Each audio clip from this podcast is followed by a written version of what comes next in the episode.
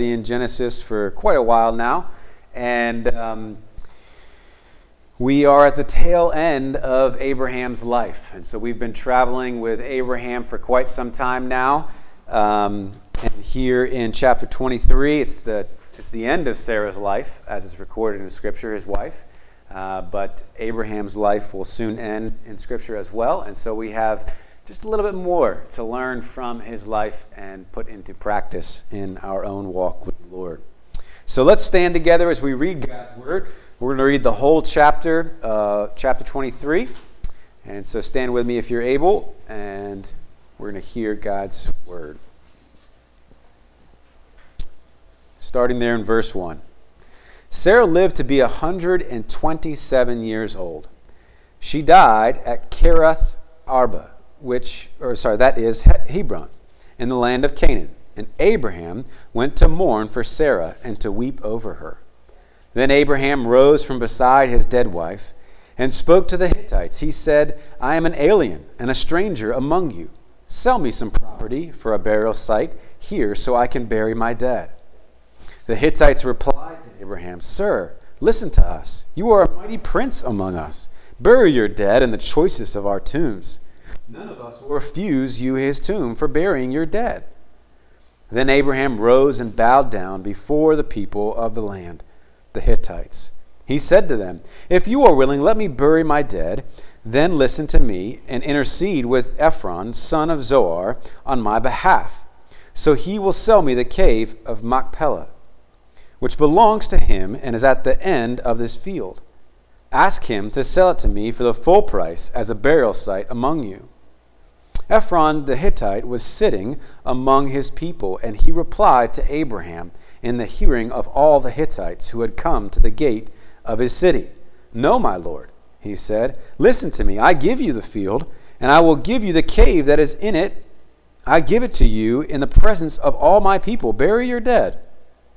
Again, Abraham bowed down before the people of the land, and he said to Ephron in their hearing, Listen to me, if you will. I will pay the price of the field.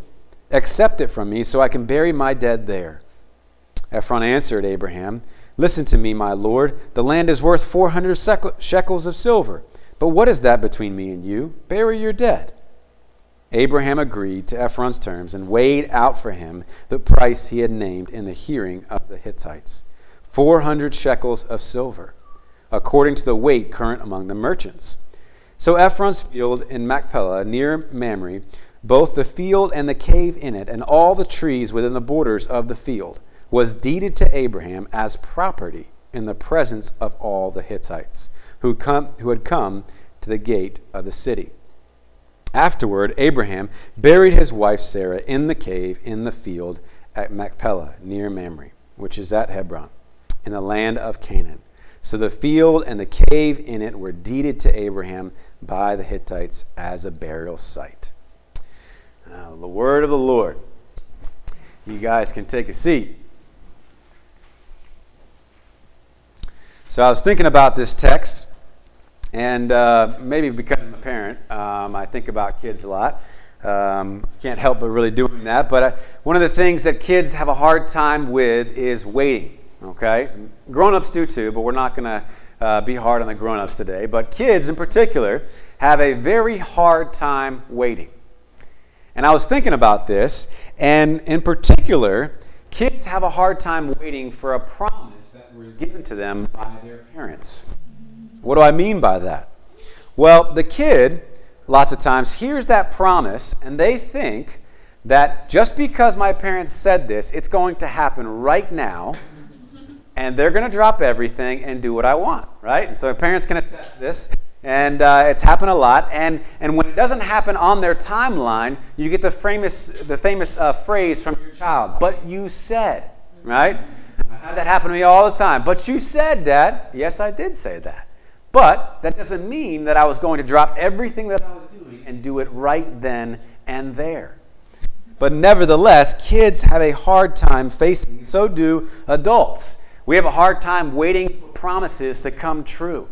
And as we've been studying the life of Abraham, we realize that there was a long time where he was waiting on God.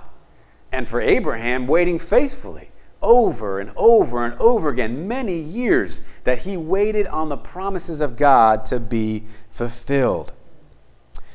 But this morning, as we study here in Genesis chapter 23, we're going to see that because God is always faithful to make good on his promises, and always according to his timeline, that we should patiently wait and take steps of faith accordingly. And so you and I have a lesson to learn here from the life of Abraham, okay? And a lesson about waiting patiently on the Lord as he has promised to do work in our lives. So this morning we're going to take a, a, look at this kind of in a reverse order. First, we're going to look at Abraham as he acts on and tastes the promises of God. So let's look here at Genesis 23. See, this record here is the end of Sarah's life. Okay, so Sarah, we've, we've walked with her for a while too. Uh, she had her name changed from Sarai to Sarah, and uh, she had this promise also that she was waiting on for years upon years upon years. And then finally, God gives them Isaac, right? The promised child that they were waiting on for years. But this text here is not really about Sarah and her legacy. Right? Sometimes we look at a person's life and we see what God has done throughout their life, throughout the period of time. This is not really a legacy of Sarah, and nor, nor is it really a, a mourning time for Abraham in this text. He does mourn, the text does say that, but really what this text is about is Abraham securing a place to bury his wife. So he is acting on the promises of God. In particular, in the, the promise of a land, as we're going to explore here in a minute. This is a fulfillment of that promise in just a little bit of a taste. So, as we read moments ago, Abraham is now living in Canaan, where the Hittites live. Okay? And if you remember, God had promised Abraham and his descendants the promised land, the land of Canaan. Okay? The land of Canaan was full of people. The Hittites were one of the people living there. And so it wasn't quite his yet. Okay? There were people living in this land, and he was walking by faith, and he was going uh, step by step, trusting God to the very next time in his life. And so he approaches the Hittites after his wife has died. He has mourned and he has he realized that he needs to bury his wife. And so he approaches the Hittites here in verse 4, saying, I am a sojourner and a foreigner among you. Give me property for a burying place, that I may bury my dead out of my sight. See, Abraham, from the very beginning, when he left his homeland, he realized that he was a sojourner, right? A sojourner is someone that's a traveler, right? They don't have a home, they're traveling from one place to the other. They're just pilgrims passing. A sojourner, a traveler in search of a new home. Or, as one person put it when I was studying the text, an immigrant, right?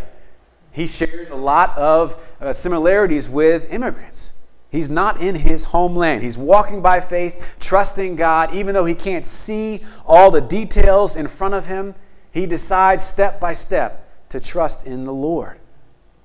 Hebrews 11, to which Pastor and and I have been going back to often, helps us to understand the life of Abraham. And so, if you remember in verse 13, it says this These all died in faith Talking about the men and women of faith. Not having received the things promised, but having seen them and greeted them from afar, and having acknowledged that they were strangers and exiles on this earth. See, Abraham knew he was a stranger. He knew he was an exile, a foreigner. He knew that as good as this world was, as much as the blessings that he had received from God, this was not his true home. But he knew that it would not always be this way because he was holding on to a promise we've been talking about. He was holding on to the best type of promise. He was holding on to a promise from God. That's the best type of promise that you and I could ever have. Because we know that with God, a promise made is what? A promise kept, right? A promise made with God is a promise kept. That may not always be in, in the world that we live in and the people that we interact with, even ourselves. We may not always keep our promises, and yet we know God always keeps his promises. But we are in the same boat here as Abraham. We are strangers. We're exiles. We're sojourners in a foreign land, as it were.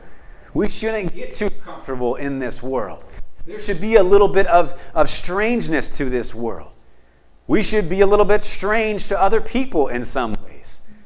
Not that we have to go out of our way to intentionally show that we're strange, but we are to be a little bit strange in this world, right? This is not our true home. We await a heavenly home, as Hebrews 11 says. We too, like Abraham, are looking forward with only ever a taste of what is yet to come. Only ever a taste. See, over and over again in the New Testament, we see this theme of being exiles and strangers and foreigners in this world. Let me give you one example from 1 Peter 2:11. Beloved, I urge you as sojourners and exiles to abstain from the passions of the flesh, which wage war against your souls. So here we are reminded not to get too comfortable. We're reminded that the passions that used to rule us because we were a part of this world are no longer to rule us because we are not of this world anymore, though we are in this world. God tells us over and over again to enjoy the gifts that He has given us, but for us to remember that these are only ever a taste. I've been thinking about this a lot this week and how hard it is to believe in the moment that the best things that God gives us are still, even only ever, a taste. Think about that for a minute. We have so many good things that God has given us here on this earth. You know, one of the things we just prayed for, all the freedoms that we enjoy in this country. But we could go on and on about the blessings that God has given us. And yet, how often those small things become idols. Those small things actually end up replacing God and becoming more important than Him. We forget about the giver of the gift and we think about the gift itself, right? How often it is that we stop longing for our heavenly home, which is infinitely better than anything that you and I could ever taste in this earth. We're reminded here from the life of Abraham that we are strangers, we are pilgrims passing.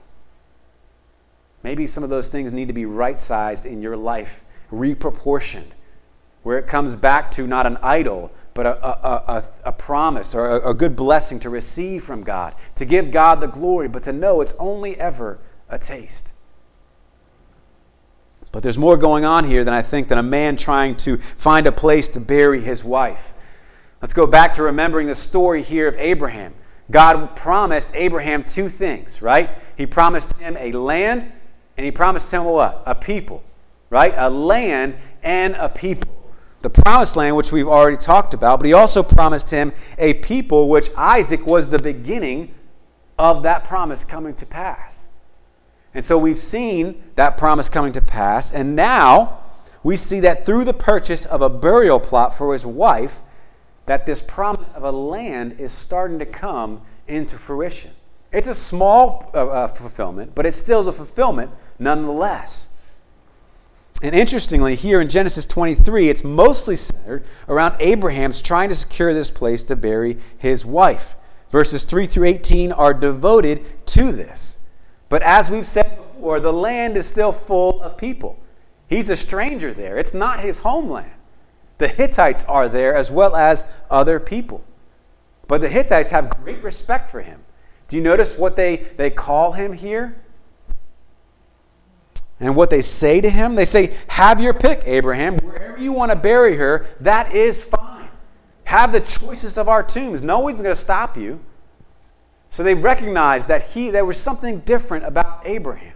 There was something special about him. Though they themselves didn't worship the one true God. So Abraham picks out the cave of Machpelah owned by a man named Ephron. And Ephron agrees to even give this cave to him for free. And think about this for a minute, right? Burial costs are expensive, especially in our day, right? It costs a lot of money. You got to have almost insurance to bury your dead, right? Because it costs so much money. But why would Abraham refuse a free burial plot? Think about that for a minute. Was it out of pride, not wanting to take a handout? Or was it maybe wanting to be above reproach? and not having anyone able to later accuse him of doing something shady or receiving gift without paying for it. Maybe it was wanting to pay a fair price out of conviction, right? You're giving me something, I want to pay for a right price, a just price for you. See, the text doesn't really come out and tell us why Abraham refuses. But one commentator, he points to something that I think is important for us to see. He, he compares it to the event back in Genesis chapter 14. And if you remember there, Abraham similarly rejects a gift from the king of Sodom.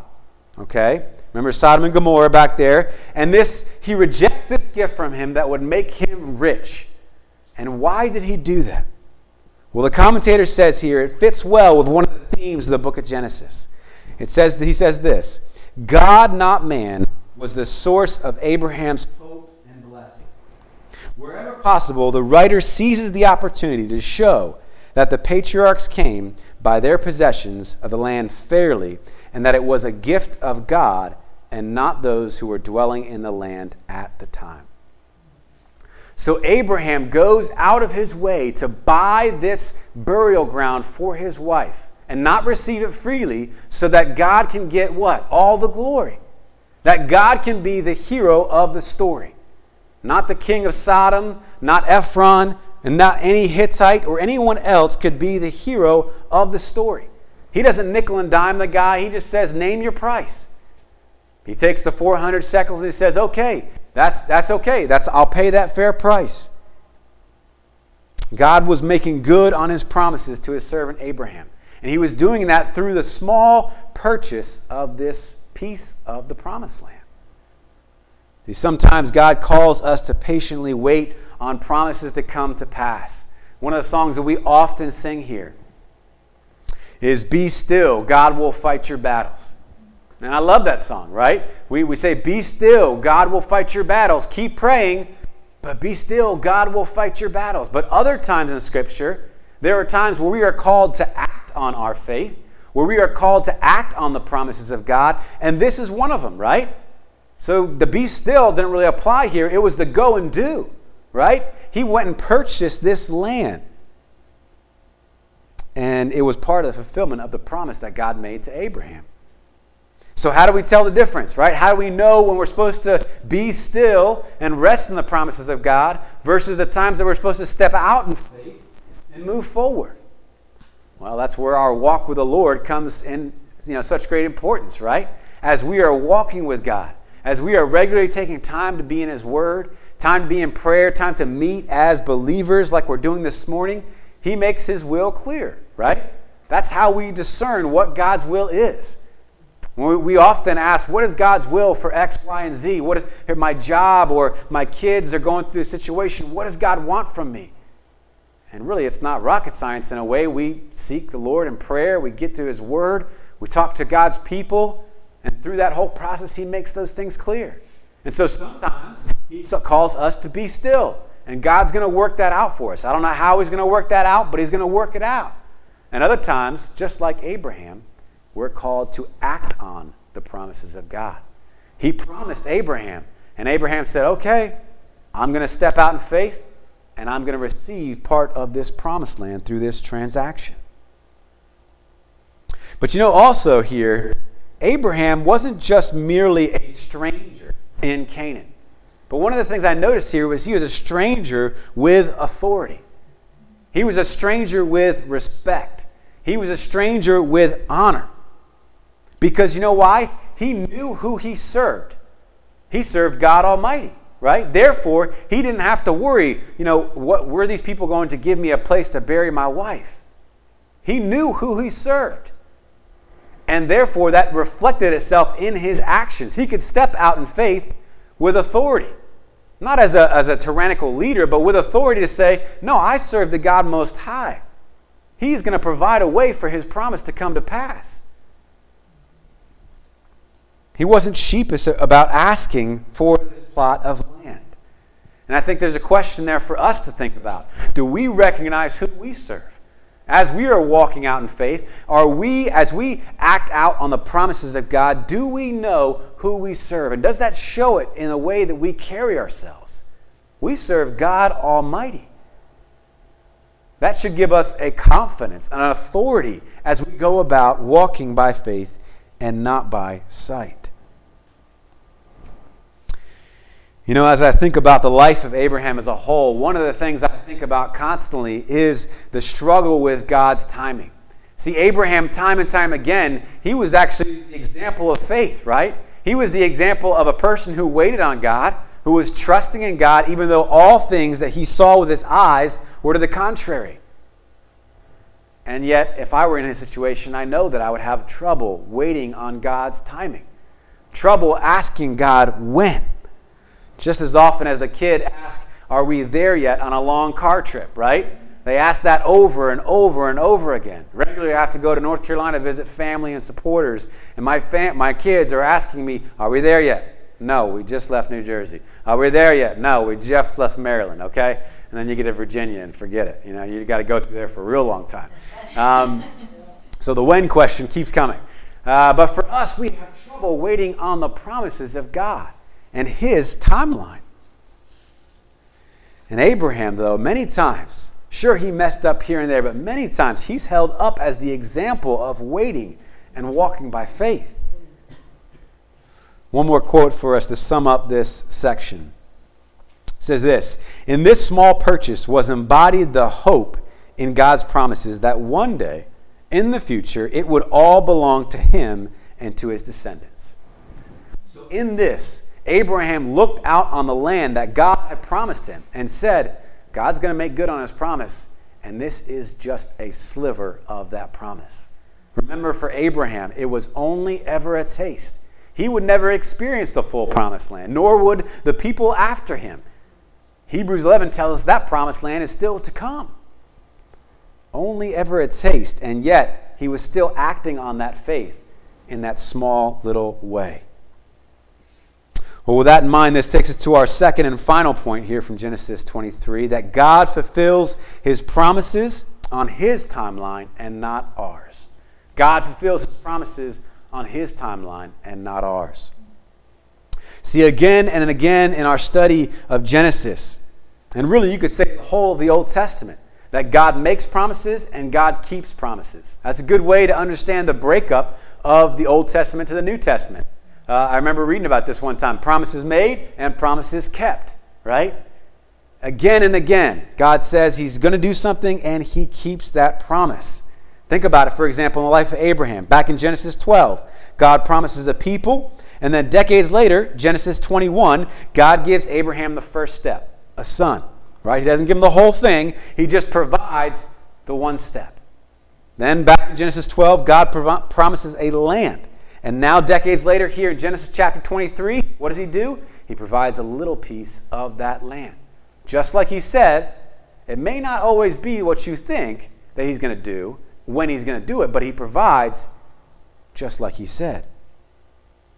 Verse 19 and 20 After this, Abraham buried Sarah, his wife, in the cave of the field of Machpelah, east of Mamre, that is Hebron, in the land of Canaan. The field and the cave that is in it were made over to Abraham as property for a burying place for the Hittites. There's two things I want to point out here, real quick, as we draw to a close. God fulfills his promises first and foremost. We've been saying that over and over again, but the Bible repeats that, so I feel okay repeating that over and over again. There's somebody in here that needs to hear that God always keeps his promises, even if it's just me. But I know it's not right? God always keeps his promises. Even when we struggle to believe that, he still keeps his promise. Even when we only see a part of that promise come to pass, he's still keeping his promises. God provided a place for Abraham to bury his wife just like he said he was going to. You know, I think about with how prone our hearts are to unbelief with how prone we are to doubt, with how prone we are to just be all boiled up with anxiety about the problems in our life or the problems in the life for the ones that we love. This passage reminds us that God keeps his promises, that God keeps his word, that he is going to be faithful even when everything in our life looks to the contrary. When our whole life is falling apart, God is still faithful. Even when the devil comes and say, "Did God really say X, Y, and Z?" Or when our flesh starts to creep up and say, "God's not going to pull through for you." This is one of the promises that we can pull out of our arsenal and say, "No. God was faithful to brother Abraham. He's going to be faithful to me." And that's when you preach to yourself and say, Peter, believe the promises of God. We got to preach to ourselves. Otherwise, the, the flesh is going to be preaching to ourselves, and we're going to start believing lies over the truth. That's why it's so important for us to feed ourselves, to feed our faith on the promises of God, just like this one.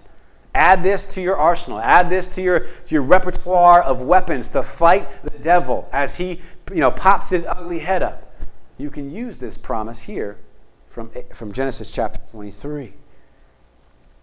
And the second thing we see here is that God does it on his timeline and not Abraham's. See, we may all say amen to, to God fulfilling his promises, right? We love that truth.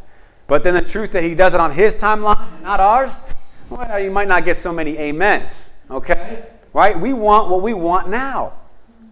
It's not just a problem with kids, it's a problem with adults. And everybody wants what they want now. We don't like to wait. And yet, many times, we have to wait. The sooner we believe that we are, we were, we are pilgrims, that we are, that we are supposed to be content as pilgrims, joyfully on this journey, and trusting God to do what He says He's going to do, the sooner we believe that, the more joyful we're going to be, the more content we're going to be. Here in Genesis 3, God doesn't give Abraham the full land, but only ever a piece. And we know that's all he would ever get. And yet, Hebrews 11 says that he was looking forward to a time where he would receive the full promised land. I think about what peace we often forfeit, what peace we often forego when we worry, when we remain bitter about God's timing. Think about that. When God doesn't do something when we want Him to do it, how much peace we give up, how much joy we give up, or contentment that we give up by not resting in the timeline of God versus our own timeline. God will make good on His promises. We don't have to doubt that. And He will do it on His timeline. And the sooner that you and I accept that, the better it will be the more able we will be to walk by faith and not by sight. We see that here in the life of Abraham.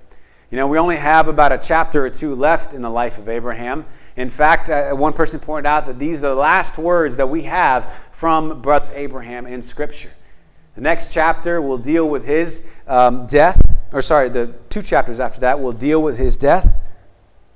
But he is a man that walked by faith that's why all over the New Testament it says, just like Abraham walked by faith, so you too walk by faith.